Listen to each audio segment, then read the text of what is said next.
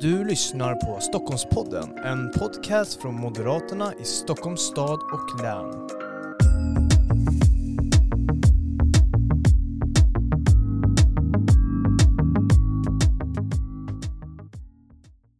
Ja, varmt välkomna till ännu ett avsnitt av Stockholmspodden. Idag ska vi prata en hel del om regionpolitik. Vi ska beröra ämnen som pandemin, eh, pandemibekämpningen, eh, omstarten av Stockholmsregionen med mera. Och med oss har vi finansregionråd Irene Svenonius och trafikregionråd Kristoffer Tamsons. Varmt välkomna hit. Tack så mycket, jätteroligt verkligen. Ja, tack så mycket. Jag kan bara instämma. Mm. Fantastiskt kul initiativ det här. Mm. Nu har det ju gått eh, cirka en månad sedan det var jul och eh, nyårsuppehållet här. Hur var det för er som, som sitter i regionen och eh, hanterar pandemin hela tiden? Var, var det en annorlunda jul? Det var en väldigt annorlunda jul. Det var den ju för alla tror jag i Sverige det här året. Eh, men alldeles särskilt så blev det mycket arbete den här julen. Det var inte riktigt den här lugna fridfulla julen. Hur var det för dig då Kristoffer? Nej, jag kan bara instämma. Det blev ju en, en ensam jul tror jag för många av oss att inte riktigt kunna komma nära eh, släkt och, och, familj på det sätt som man vill fira julen. Eh, och det tror jag att jag delar med många andra. Eh, och sen så blev det extremt mycket arbete. Vi var ju tvungna i kollektivtrafik Sverige ju att gå upp i en extrem, eh, extremt högt tempo när det gäller arbete för att ställa om och se att både förstå, uttyda men också få på plats den här munskyddsrekommendationen som ju kastades fram från Folkhälsomyndigheten och, och Stefan Löfven någon dag före jul, eh, lite kryptiskt. Mm. Men nu är ni tillbaka och det är full rulle antar jag för att hantera den här pandemin som är ju, ja vi är ju mitt inne i den andra vågen och det är lite det vi ska prata om idag. Dels det, vi ska prata regionpolitik och sen ska vi även försöka beröra hur omstarten av Stockholmsregionen och hur vi ska få igång tillväxten igen. Men jag tänkte först att vi ska ta ett tillbakablick på 2020, för det var ett mycket speciellt år. Samhället stod inför enorma prövningar eh, när det här viruset kom och vände allting upp och ner, eller vardagen för många människor. Och det är ju så att det första coronafallet var den 31 januari och det var ju bara nu i helgen. Och min fråga är ju där, vad tänkte ni då egentligen, Irene? Ja, den 31 januari 2020, det första coronafallet var i Jönköping. Eh, då eh, var ju vi igång med planering i Region Stockholm. Våra eh, smittskyddsläkare, vår hälso och sjukvårdsförvaltning hade fångat upp det här viruset redan innan och det pågick alltså planering kring hur ska vi hindra smittan från att kunna sprida sig när, när den kommer till Sverige. Och vi gick upp i regional särskild sjukvårdsledning mindre än en vecka efter det första svenska fallet och eh, vår förvaltning la då beställningar på skyddsutrustning och på mediciner och en rad olika saker för att vi skulle kunna klara ett eventuellt stort smittutbrott där och då. Så vi, vi hade väldigt tidigt i Stockholm koll på att det här kunde bli någonting allvarligt. Även om vi nu ska påminna oss att eh, Folkhälsomyndigheten redan så tidigt tillhörde det gänget som hoppades på det bästa hela tiden istället för att planera för det värsta. I Stockholm har vi alltid gjort precis tvärtom. Vi har planerat för det värsta och hoppats på det bästa. Både generaldirektör och statsepidemiolog sa ju under februari månad förra året att den här smittan kommer sannolikt inte till Sverige och kommer den till Sverige så kommer den inte att sprida sig och vi har kontroll på situationen. Sverige är väl rustat. Alltså det var rena förhoppningsfulla tänkanden istället för att vara realister. Mm. Man kan ju säga att det blev ju ett utbrott kort därefter, så det var väl inte precis som Tegnell och kompani hade föreställt sig. Men Kristoffer, vad tror du, skulle man kunna ha gjort någonting från början annorlunda från den nationella nivån? Hårda restriktioner eller? Alltså det där är ju, jag tycker att väldigt mycket av det facit som vi har så här långt talar väl för att man borde ha agerat snabbare från nationell nivå. Man borde ha tagit in mycket mer av de erfarenheter som fanns ganska tidigt ändå i, i vår omvärld. Eh, och man borde kanske ha samverkat och samspelat med omvärlden när det gällde hur man utformade rekommendationer och restriktioner. Därför att jag tror att det är väldigt vanskligt för ett litet land som Sverige att försöka staka ut en egen väg eller göra egna antaganden om en pandemi av det här slaget. Jag var själv i Hongkong ju i februari förra året och kunde ju på ganska nära håll där se hur och på vilket sätt som man ju arbetade med både smittspårning och att isolera misstänkta fall och väldigt tydligt ju eh, samverkade i samhället och alla dess olika delar för att på olika sätt försöka begränsa smittspridningen och informera och annat. Allt det kom ju igång i Sverige väldigt sent eh, och dessutom många gånger med uttryck som ju skilde ut Sverige från omvärlden. Och det tycker jag är någonting som vi kanske framförallt har att lära av. Alltså hur och på vilket sätt ska vi samspela med vår omvärld snarare än att försöka skilja ut oss från vår omvärld när det gäller den här typen av faktiskt globala utmaningar. Därför att det kräver samverkan i min värld mellan länder och mellan våra institutioner i Sverige och institutioner i vår omvärld. Det kräver inte det som vi kanske ibland har haft den här ambitionen i att vilja sticka ut eller vara avvikande eller välja sin egen väg. Jag tror att det är väldigt vanskligt och väldigt farligt att göra det. Mm. Den här samverkan fortsätter ju än idag för vi är inne i den andra vågen. Eh, jag tänker samverkan mellan nationell nivå, Folkhälsomyndigheten och regionerna och kommunal nivå. Men Irene, hur tyckte du att det fungerade från början? Har det förändrats någonting över tid? Det är ju snart gått, eller har gått mer än ett år sedan det första coronafallet bekräftades. Ja, när det gäller samarbetet så kan man ju eh, säga att eh, kommunerna i Stockholms län och vi i regionen samarbetade från start oerhört nära inom ramen för, för samverkan inom Stockholmsregionen tillsammans med Länsstyrelsen där vi planerade för gemensamma insatser, diskuterade vilka åtgärder som var bäst. När någon hade ett bekymmer, hur skulle vi gemensamt lösa det? Det kunde ju handla om skyddsutrustning men det handlade också om att snabbt få en testning på plats ute på äldreboenden där vi eh, fick mobil testning på plats eh, oerhört snabbt där vi åkte runt och gjorde de här testerna. Och eh, att hjälpas åt helt enkelt. När eh, vi insåg att det behövdes högre kunskaper om vårdhygien, alltså hur man, hur man säkerställer att man, får, att man, eh, att man tvättar sig, hur man, vilka, hur man byter kläder och byter skyddsutrustning, allting sådant. Ja, då utvecklades ju utbildningar på digitala eh, plattformar till kommunerna. Vi samarbetade oerhört nära. Och det var ju initialt också och fortsatt mycket samarbete med de statliga myndigheterna. Men det är ju inte samma sömlösa eh, samverkan, det måste jag ju erkänna när vi nu är i en, i en trång moderatkrets. Eh, så är det inte samma sömlösa samverkan med de statliga myndigheterna för det känns som om Eh, statliga myndigheter mera har ett uppdrag av att de ska granska, de ska kontrollera, de ska analysera. De är inte en del i att lösa problemet, inte en del i att nu ska vi gemensamt kroka arm för att hejda smittans spridning, nu ska vi rädda liv. Och då och då så har vi väl också sett att det är teflon från den statliga nivån. Det här är inte vårt ansvar, det här är kommunernas ansvar, det här är regionernas ansvar eller det här är någon, någon annans ansvar.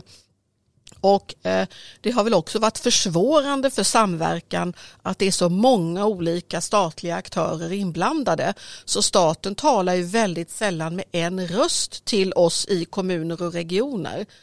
Det, det, kan handla om besöksförbud på äldreboenden, det kan handla om skyddsutrustning där olika statliga myndigheter tycker olika om vilken skyddsutrustning som ska användas. Det kan handla om att att en statlig myndighet tycker att eh, det ska göras individuella bedömningar och mycket läkarbesök på äldreboenden. En annan statlig myndighet utfärdar en riktlinje som säger att läkarna ska undvika att göra fysiska besök eh, för att hejda smittspridningen. Det där tror jag är djupt olyckligt och någonting som vi måste ta tag i efter pandemin att rensa upp i den här floran av statliga myndigheter och få en mycket tydligare styrning. Staten vill ju hellre prata om att eh, de vill styra upp mot kommuner och regioner. Jag tycker att kommunerna och regionerna har levererat fantastiskt givet förutsättningarna. Jag kan bara dela den bilden som Irene har. Att jag, alltså tittar man runt om i Sverige och inte minst i Stockholmsregionen så är det ju väldigt hög utsträckning kommunerna här och regionerna här som har tagit initiativ, gått före, väckt frågorna, löst problemen. Och det är många gånger ju i, i motvind när det gäller en dialog med många gånger statliga myndigheter och andra. Och det finns ju på sjukvårds och omsorgsområdet som Irene nämner många sådana exempel. Det finns det till exempel också inom trafikområdet om man tittar på kollektivtrafiken. Jag skulle säga att nära nog alla dialoger vi har haft om hur kollektivtrafiken borde köras, hur den ska riggas för att kunna hantera pandemin, det har byggt på initiativ som vi från kollektivtrafikens sida tagit i dialog med statliga myndigheter eller med regeringen. Vi har aldrig i, i praktiken blivit inbjudna till en dialog omvänt i att försöka från deras sida förstå vår situation eller hur saker och ting skulle kunna göras bättre eller försöka verka fram gemensamma lösningar. Och detta med munskydden är ett praktexempel kopplat till detta. Där vi ju från branschens sida var på väldigt tidigt att detta är nu rekommendationer som kommer från vår omvärld eh, i land efter land och WHO verk, utverkade ju en, en internationell rekommendation ju i juni. Och vi tog upp den frågan då med både ansvariga i politiken nationellt men också ansvariga myndigheter och fick ju bara höra att amen, vänta och se och tids nog så kanske vi ska ha en dialog om den här frågan. Och sen gick månaderna och sen så dyker statsminister Stefan Löfven eh, tillsammans med Johan Carlsson på Folkhälsomyndigheten upp på en pressträff dagarna före jul. Helt utan att ha haft någon form av dialog, någon form av samtal med någon i kollektivtrafik Sverige och säger att ja, men nu ska det bli en rekommendation kring detta. Och det ska regionerna ordna och fixa på några få eh, dagar här över julhelgen för att allting ska vara på plats den 7 januari. Och jag tycker inte att det faktiskt är riktigt duktigt eller professionellt skött. Vare sig dialogen eller hur man då gör saker och ting. Då blir man sen och det blir väldigt lätt hafsigt och lite slafsigt snarare än att det blir någonting som man är på i tid och jobbar med gemensamt och också ser till att vi gemensamt är ansvar för att få på plats.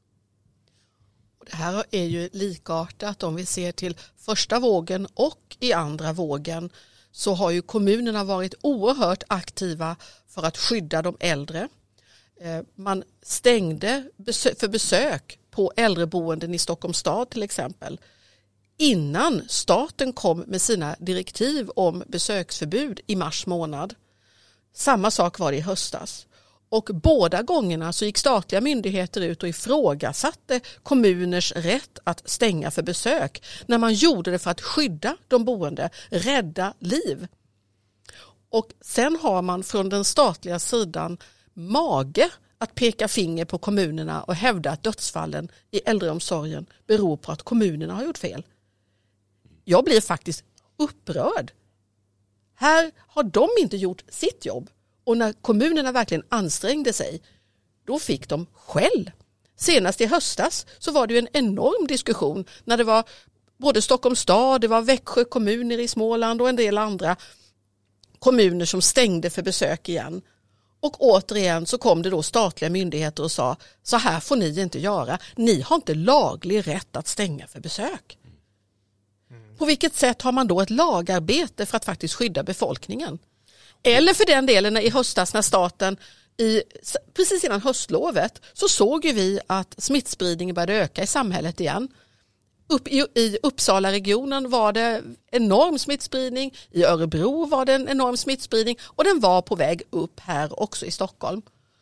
Då, då häver regeringen besöksförbuden på äldreboendena. Då säger plötsligt regeringen att nu får man gå från 50 i en lokal till att ha en publik på 300.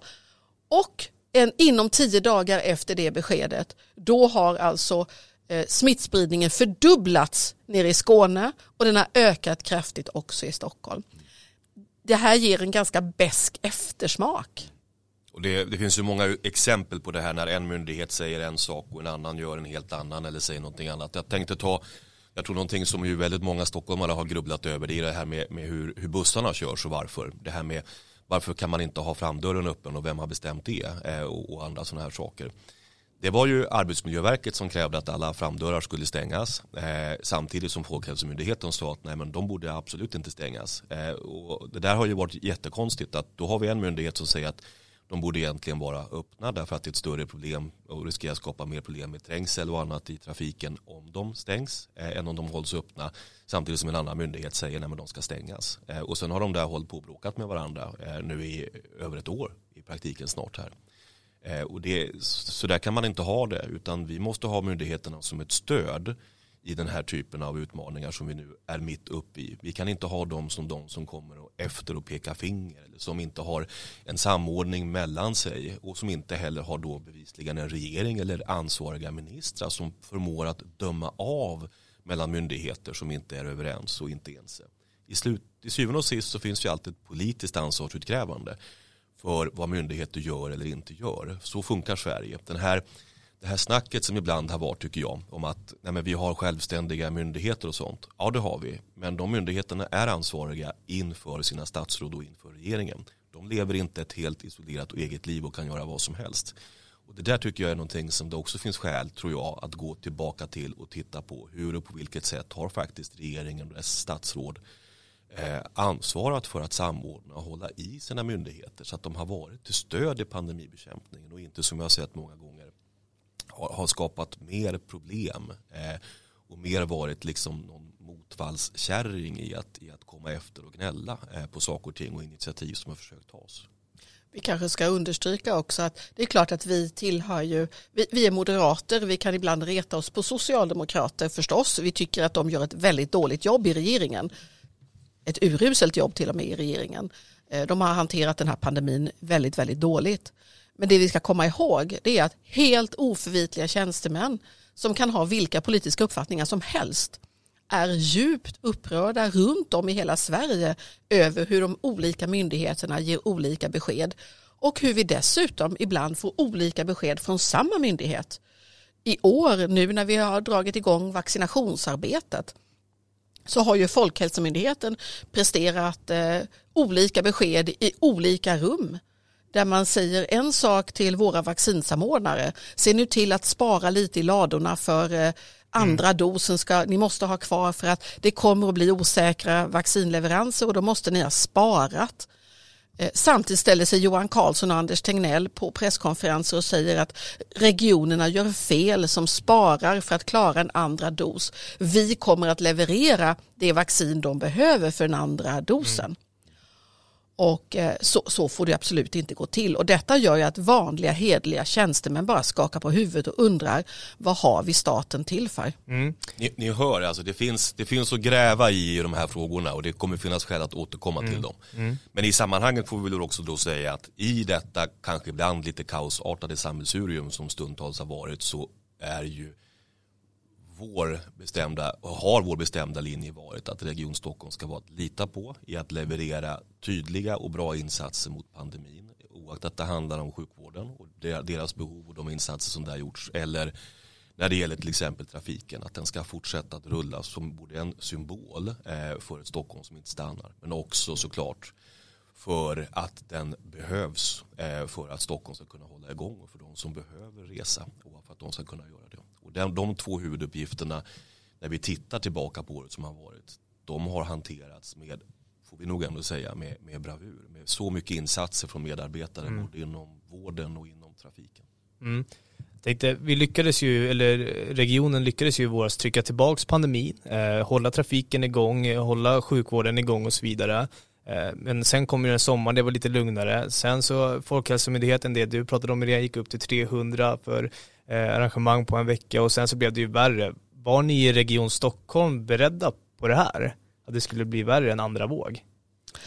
Vi hade full beredskap för att det kunde komma en andra våg. Vi hoppades att den inte skulle komma men vi beredde oss på det värsta och eh, hälso och sjukvården eh, hade gjort en planerings Eh, Eh, insats eh, för att kunna klara eh, ett eventuellt stort utbrott och vi hade sett till att också bygga upp lager av skyddsutrustning, lager av mediciner för att kunna klara ett andra utbrott. Så att ja, den förberedelsen fanns men vi hoppades ju självfallet slippa. Där kan man ju återigen se skillnaden att staten var ju ute flera gånger och sa att de trodde ju att det inte skulle bli en andra våg. Och eh, det var ju en officiell kommunikation från Folkhälsomyndighetens sida vid flera tillfällen. Mm. Det är väldigt olyckligt. Mm. Kristoffer, vi är ju fortfarande inne i den andra vågen, men kollektivtrafiken, klarar man fortfarande att hålla igång den så här efter snart ett år eller lite över ett år med pandemin? Det är ju en jättestor utmaning varje dag. Den har ju krävt extremt mycket insatser. Jag tror att det är många som inte riktigt ser eller kan ta in hur mycket jobb som står bakom att den där bussen eller det där tåget rullar ut på morgonen och sen är igång i trafik i praktiken nästan ett helt dygn. Därför att så funkar ju kollektivtrafiken i Stockholm. Den rullar i praktiken dygnet runt och gör det ju i en omfattning som ju saknar motstycke i Sverige och också i stora delar av vår omvärld ska vi komma ihåg. Den har ju varit utsatt för oerhörda påfrestningar men det har funnits en extrem vilja i att inte ge upp att hålla den igång från de som jobbar med den. Från mekaniker till städare till de som jobbar med olika typer av trafikledningsarbeten till de som är ute och underhåller banorna på nätterna och mm. fixar mm. till alla förare och andra. Och eh, det har ju lyckats och det har inte bara lyckats vara som så att vi har lyckats upprätthålla trafiken utan vi har ju kört full trafik och mer därtill. Förra året så hade vi över 50 000 fler avgångar i busstrafiken än vad vi annars skulle haft till exempel. Och vi har tagit in extra personal, omskolat arbetslösa bussförare som har blivit ställda när turisttrafiken har gått ner eller när flygbussarna inte längre har haft några, några resenärer att köra och sådana här saker. Så oerhört stora insatser och det innebär att den, den har rullat, den fortsätter rulla. Men det är klart att det är ju det är tufft. Och det är tufft därför att många börjar bli lite trötta och slitna även i den verksamheten efter ett ganska tufft år. Eh, och dessutom ska vi komma ihåg att vi kör ju full trafik med hälften av resenärerna eller mindre än så. Eh, med hälften av biljettintäkterna och därmed med ju miljardunderskott som följd. Eh, och de underskotten har ju staten ännu inte valt att kompensera, vare sig i Stockholm eller någon annanstans i Sverige. Och det är klart den ekvationen långsiktigt kommer inte gå ihop. Mm. Vi ska återkomma till det sen när vi pratar om omstarten, men i den sjukvården tänkte vi också ska prata det, har ju stått eh, emot väldigt enorma prövningar under snart över ett år. Eh, de är ju våra hjältar, både de och de i kollektivtrafiken som håller igång det här samhället. Men hur ser eh, vet status ut där just nu i sjukvården? Är det fortfarande under samma tryck eller börjar det lugna ner sig lite som vi hör nu på, i medierna? Just nu så sjunker ju vårdbehoven när det gäller covid-19. Vi eh, är nere på ungefär 350 patienter per dygn eh, med covid-19. När det var som mest dagarna före jul så var det 840 och den absolut högsta toppen för 2020 den hade vi ju i april 2020. Då var det över 1100 patienter samtidigt. Så det är klart att det har lättat nu. Men det är ju fortsatt oerhört tungt därför att planerad vård har fått skjutas upp. Det innebär ju att det finns patienter där som har andra sjukdomar som vi nu måste ta itu med igen och jobba bort de väntetiderna.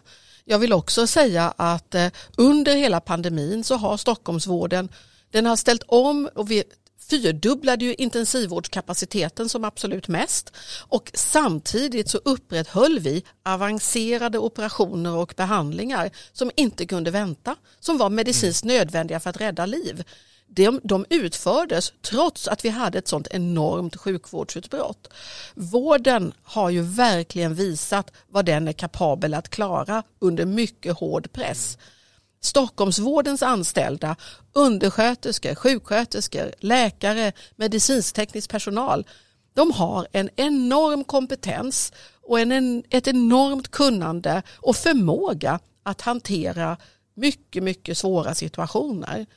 Och jag är ju också oerhört tacksam över att vi har ett sånt brett sjukvårdssystem i Stockholm där vi har den offentliga vården och privat vård som arbetar i armkrok och där man tillsammans ser till att patienter ska få vård så fort som möjligt av mycket, mycket hög klass. Mm. Vi hade anställda i privat vård som hoppade in och jobbade på akutsjukhusen vi hade privat driven vård som tog över patienter från akutsjukhusen som de inte kunde hinna med till följd av att man hade så många covidsjuka.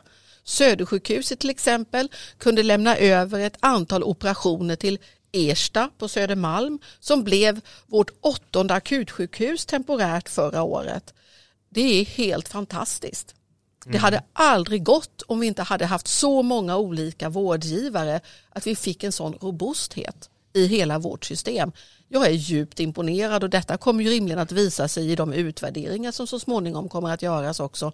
Hur detta har tjänat väl för stockholmarna med den tryggheten. Får jag flinka in där, därför att den där Stockholmsmodellen som vi har i Region Stockholm, att vi både på vårdsidan och på trafiksidan ju samverkar med entreprenörer, med innovatörer, med operatörer och andra, eh, både när det gäller vård och trafik, är ju någonting som ju tjänar oss väl i normalläget när det gäller att få så mycket vård och trafik som möjligt för pengarna, hålla vårdköerna korta och, och, liksom, och bygga ut trafiken. Men det har ju också visat sig vara en styrkemodell i tuffa tider. Precis som Irene är inne på, på vårdsidan finns det extremt många positiva uttryck kring detta. Men också på trafiksidan i att bygga den här uthålligheten att faktiskt ta in och kunna tänka nytt och snabbt ställa om har ju där också varit möjligt tack vare att vi där har eh, en mängd olika operatörer med en professionalism och en expertis mm. som faktiskt har varit extremt ovärderlig eh, när det gäller att hålla, hålla även den verksamheten igång. Så det är en modell som har visat sig leverera i, i vanliga fall men inte minst skulle jag säga i den här typen av, av, liksom, av krissituation som vi har varit igenom. Eh, och eh, en modell värd att vårda när, när det är många som säger att det hade eller det ska socialiseras eller det ska återförstatligas eller återkommunaliseras eller återregionaliseras eh, vård och trafik och sådana här saker ja då blir det sämre verksamhet för dyrare pengar och vi tappar mycket av den här kraften i att kunna avlasta, tänka nytt eh, lösa problem som vi har sett inte minst under det här året. Mm. Precis, ni har varit väldigt lösningsorienterade från, från alla håll och plan. Eh, jag tänkte att vi är fortfarande i en någorlunda krissituation. Eh, Anders Tegnell, eh, statsepidemiolog, idag sa att det kan komma en tredje våg om bara några veckor om saker och ting inte följs, till exempel det här med avstånd, att man ska jobba hemma om man är sjuk och så vidare. Vad har ni för tankar kring det, ni som är i Region Stockholm? Ser ni också det som Anders Tegnell ser, att det kan komma en tredje våg inom kort, Helene? Jag är djupt oroad. Därför att eh, vi har ju sett i en rad europeiska länder att de har fått en tredje våg. Eh, det, vad skulle tala för att vi klarar oss i Stockholmsregionen och i Sverige? Jag hade hoppats att vi skulle ha kommit så långt i vaccinationen att eh, det hade kunnat möta eh, risken för en tredje våg. Nu får ju inte Sverige in vaccin i den omfattning som vi behöver till Sverige.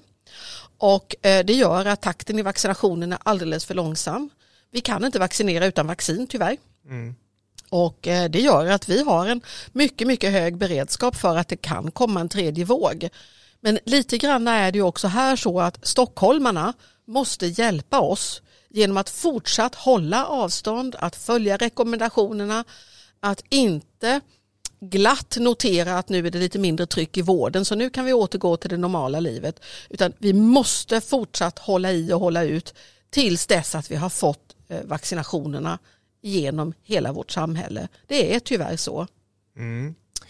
Jag tänker att vi ska gå in också lite på omstarten av Stockholm för den kanske inte är allt för långt bort med vaccinationen som ljuset i tunneln här Eh, men eh, Kristoffer, du var tidigare lite inne på det här med de uteblivna eh, biljettintäkterna som kollektivtrafiken inte får och så vidare. Vad kan det ge för effekt? För vi, har ju, vi kommer ju bygga ut tunnelbanan och det kommer ju behövas resurser för det. Men hur kan den här vet du, ekonomibortfallet påverka utbyggnaden och så vidare? Ja, alltså det är ju klart att om, om man underminerar kollektivtrafikens ekonomi på så sätt som, som förda politiken från regeringshåll nu gör. Eh, jag tror vi sammanlagt räknar med att under de här två åren eh, som vi i alla fall nu kan se att pandemin kommer att pågå förra året och i år kommer att ha ansamlade biljettintäktsförluster på 15 miljarder i Sverige som helhet. Eh, samtidigt så har staten sagt att ja, men ni kommer att få en kompensation i form av 5 miljarder.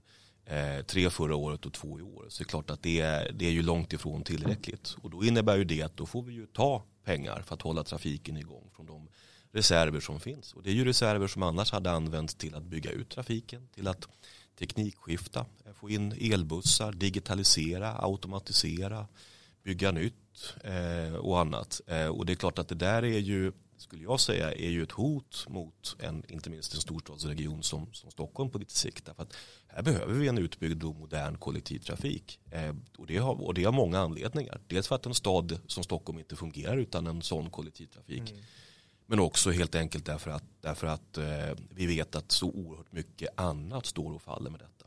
Miljö och klimatutmaningar, bostadsbyggande, arbetsplatsetableringar. Eh, mycket av det här mänskliga livet och rörelsen som är en stad är kollektivtrafiken. Och allt detta riskerar ju på sikt att hotas om den här nuvarande linjen inte ändras. Och det är allvarligt. Eh, samtidigt så ska vi ju säga att vi jobbar ju hårt för att vi inte ska hamna där från regionens sida. Genom att se över och gå igenom på vilket sätt som vi kan skapa bryggor eh, in i framtiden med de reserver som ändå finns. Att nyttja kanske de goda år som vi ändå har haft bakom oss för att mm. kunna på olika sätt säkra upp ytterligare en tid eh, verksamheten. Men det kommer inte gå i evighet. Och det är viktigt tycker jag att man som politiker är ärlig med det. Att det går inte att köra på fälgarna hur länge som helst. Det går inte att tanka bussen med underskott eh, eller att köra eh, tåg på röda siffror. Det är inte möjligt. Nej, man kan ju lugnt säga att kollektivtrafiken och tillväxten i vår storstadsregion hör ju verkligen ihop. Eh, men jag tänkte igen, vi har ju en vårdskuld som växer, du var inne lite på den tidigare. Är det här ett långsiktigt problem eh, efter coronapandemin eller tror du att det blir kortsiktigt? Jag hyser ett väldigt stort förtroende för alla våra vårdgivare i Region Stockholm. Vi såg efter första vågen hur man grep sig an den uppskjutna vården som var då, våren 2020. Och vi var uppe på väldigt höga eh, tillgänglighetssiffror i vården redan i augusti-september. Och eh, jag hyser stort förtroende för att vi ska kunna beta av väntetiderna i vården så fort vi har fått bukt med pandemin igen. Mm. Och det är, det är ju tack vare att vi har så många olika vårdgivare. Vi har starka offentliga sjukhus men vi har många privata aktörer som är med och hjälper till. Vi har eh, många vårdgivare som kapar de här väntetiderna så att folk ska kunna få sin nya höftled eller sin, sin eh, ögonoperation eller vad det nu kan vara man behöver så fort som möjligt. Så det är jag övertygad om att vi ska klara. Jag är mer bekymrad över Stockholmsregionens långsiktiga ekonomiska tillväxt och vilken skada eh, vi har tagit av den här pandemin. Eh, ärligt talat. Mm. Eh, här kommer att krävas starka nationella reformer för att få fart på den ekonomiska aktiviteten. Det handlar om regler för företagande men det handlar också om hur vi hanterar företagen nu under pandemin med eh, stödåtgärder och ersättningar som måste vara smidiga och enkla där man inte ska behöva vänta halvår, tio månader på besked om man får ersättning för korttidspermitteringar eller inte. Därför att det här innebär ju att det är företag som kommer att gå i konkurs. Mm. Det här är livsverk som går förlorade och det är sådant som kommer att försvåra för återstarten av Stockholmsregionen.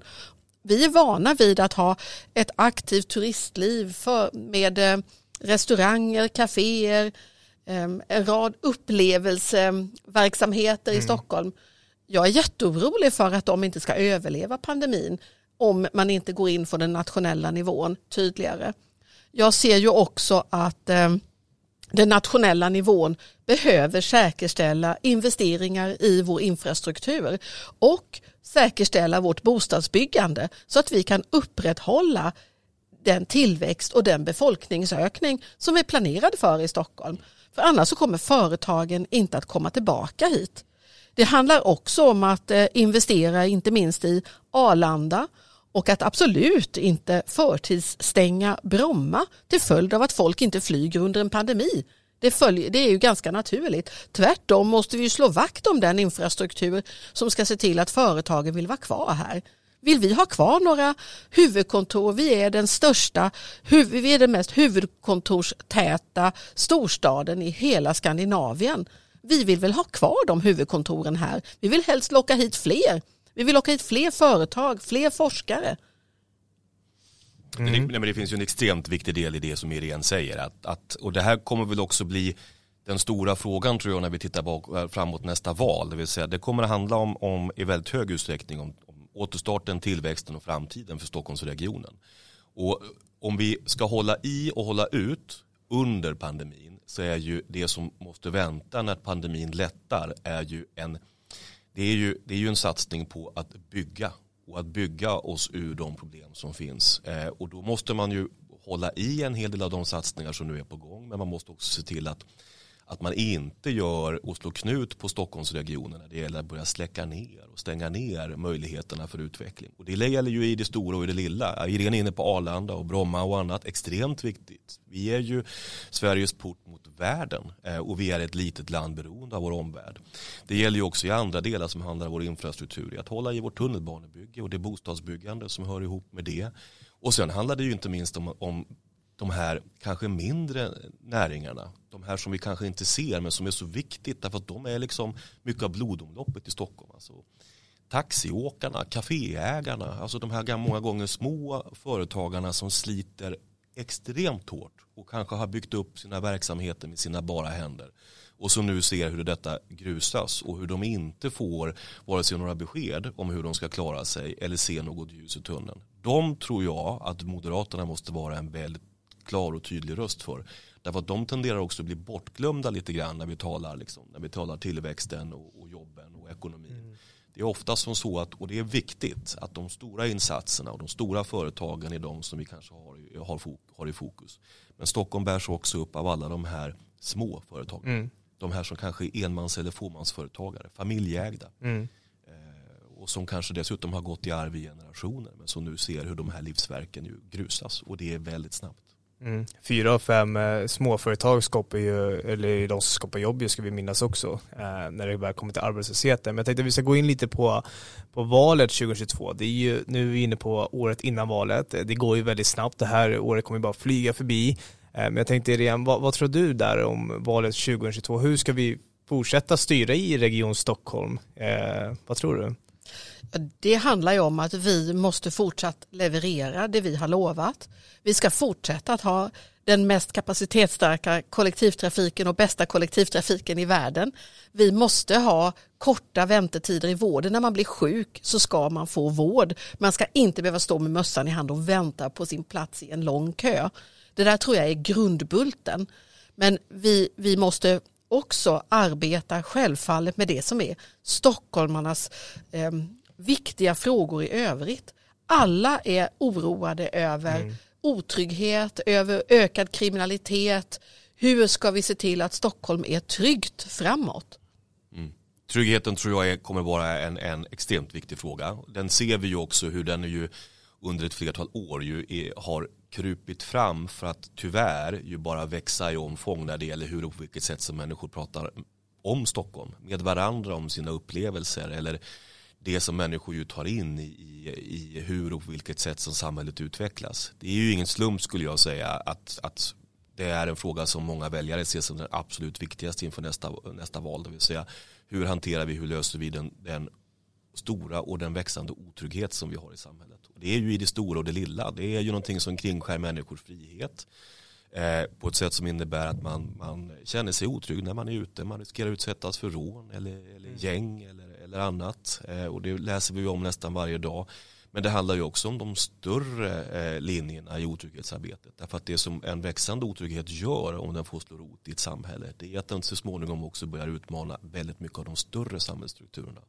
Då vågar vi inte åka i tunnelbanan längre och då vågar vi kanske inte etablera företaget i den där stadsdelen eller vi kanske inte söker jobbet på den där platsen. Mm. Och då, då, då dödas ju så väldigt mycket, stryps ju så väldigt mycket av det som en levande storstad måste kännetecknas av. Därför tror jag tryggheten är så extremt viktig att ta tag i. Från det stora och även där då från det lilla till det stora. Så mm. papperskorgarna måste tömmas och klottret ska saneras. De trasiga glasrutorna måste fixas.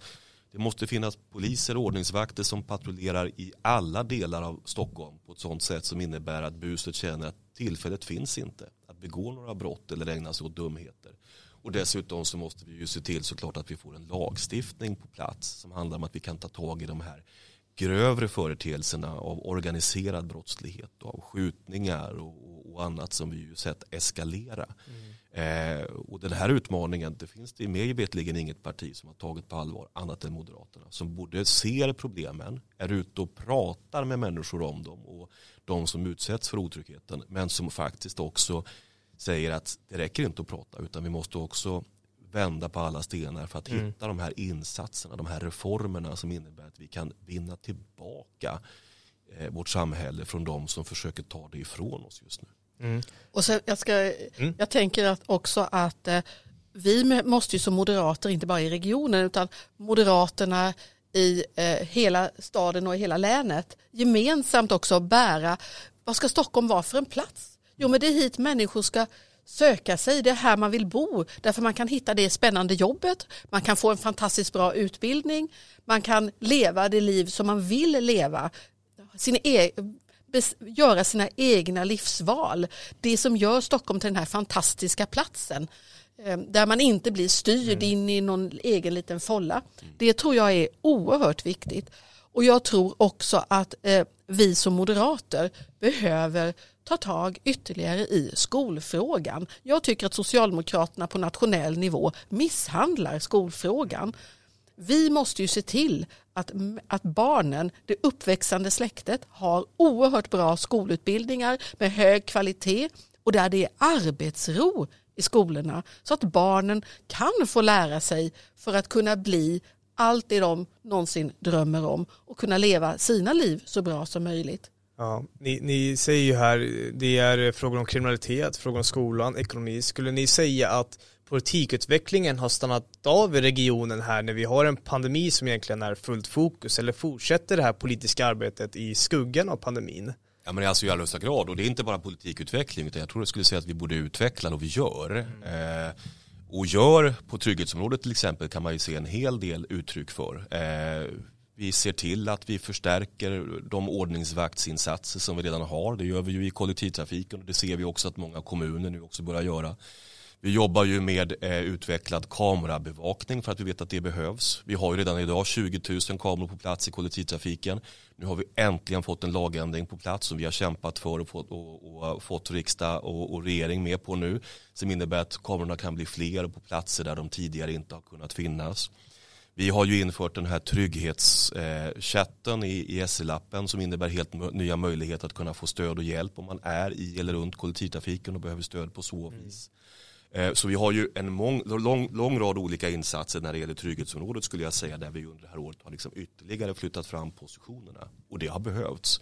Men vi håller också, skulle jag säga, på med en politikutveckling som, som ju innebär att vi nu förbereder oss för nästa steg. Vi tillsätter ju i Region Stockholm en Eh, den första regionala trygghetskommissionen i Sverige eh, här i slutet av förra året. Och det är ju en, ett unikt avstamp där vi ju samlar alla aktörer i regionen, både regionens egna, kommunala, från näringsliv, eh, från akademi och civilsamhälle för att faktiskt både bena igenom hur ser det egentligen ut mot tryggheten vad ska vi göra åt den och vad ska vi tillsammans eh, göra för insatser som ett nästa steg. Eh, så vi är på tårna i de här frågorna och kommer fortsatt vara det därför att de är så viktiga. Misslyckas vi med tryggheten då är väldigt mycket annat mindre värt i insatser och arbete vi kan göra. Mm. Vad tror du då Irene? Har eh, politiken stannat upp när det kommer till att utveckla ekonomin, hålla ekonomin i balans och så vidare här i, i skuggan av pandemin? Eh, utvecklingen av att korta vårdköerna som vi gick till val på och så vidare. Hur ser det ut? Eh, arbetet har verkligen inte avstannat med alla de frågorna utan det är tvärtom att vi har ju varit tvungna att intensifiera arbetet med det. Att säkerställa att vi har eh, modeller för att kapa väntetiderna i vården. Vi är vana vid att ha korta väntetider i Stockholm och det ska vi ha även bortanför pandemin. Det är därför det är så otroligt bra att vi har många olika vårdgivare och att man som patient kan välja den man tror kan ge en vård både bäst och snabbast. Och eh, det kommer att betjäna oss väl även efter pandemin. Det vi däremot gör är att vi samtidigt med att vi hanterar pandemin så gör vi ju stora förändringar i Region Stockholm för att se till att vi använder pengarna på absolut bästa sätt. Vi eh, kapar administrationen kraftigt. Vi har minskat ner antalet politiska beredningar inför det här året på ett sätt som minskar antalet uppdrag med 126 stycken i Stockholm. Och eh, det sparar många miljoner av skattepengar som vi kan lägga på vården och trafiken istället.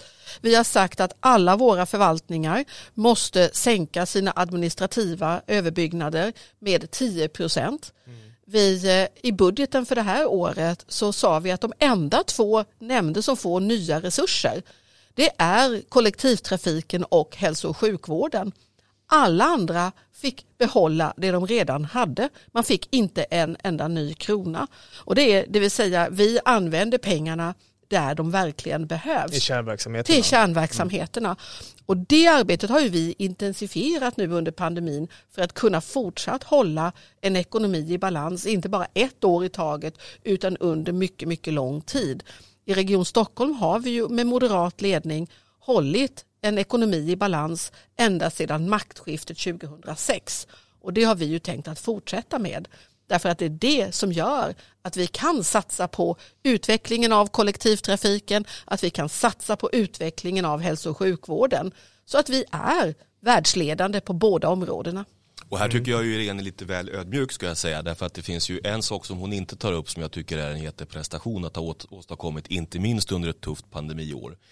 Och det är ju den, den, eh, den totalomvändning som har, har skett när det gäller eh, Karolinska sjukhusets verksamhet. Eh, när det gäller både verksamheten och den utförda vården och de insatser som gjorts där. Men också i att vända de här ständiga röda siffrorna som fanns till svarta siffror. En jätteprestation och det är ju någonting som ju, det är ju en arbetsseger Helene, det måste man väl ändå säga, eller hur? Det är en, ett lagarbete som många har varit med om, självfallet. Det är det. Men det känns oerhört bra att vi har fått ordning på Karolinska. Det är ett högspecialiserat sjukhus. Det är världens tionde bästa sjukhus. Den stockholmare som blir svårt sjuk kan vila trygg i att det finns ingen bättre vård att få någon annanstans. Och eh, nu har vi fått det sjukhuset att prestera genom att kapa administrationen där. Mm. 22 procent färre chefer, eh, kapad administration. Konsulterna, de har fått stänga dörren utifrån sjukhuset. Det var över 400 miljoner i konsultkostnader 2016. Förra året var det 30 miljoner i konsultkostnader. Och det kanske är vad ett sjukhus som omsätter 19 miljarder är rimligt att de har. Ehm, men man har också presterat en enorm sjukvård med korta väntetider. Mm. Och med de bra nyheterna så tycker jag att det är dags att sätta punkt för den här podcasten, eller det här avsnittet. Eh, vi kommer ju såklart eh, återkomma om cirka fyra månader med ännu ett avsnitt som en liten uppdatering, för vi är ju mitt i den här pågående pandemin. Eh, och vi får väl se hur det går med vaccineringen och så vidare. Men man, om man vill ha uppdateringar dagligen så kan man ju följa Irene på din sida, Irene Svenonius, men även också dig Kristoffer på Kristoffer Tamsons Eh, på Facebook. Där uppdaterar ni väldigt flitigt och med bra och viktig information om man vill hålla sig uppdaterad. Så eh, gå gärna in och följ dem där. Eh, men med det sagt, stort tack Irene Svenonius, finansregionråd och Kristoffer Tamsons trafikregionråd för att ni kom till Stockholmspodden och jag önskar er lycka till och en trevlig helg för idag är det också fredag. Och tack även till dig som lyssnar på den här podden. På återseende. Ha det fint. Hej!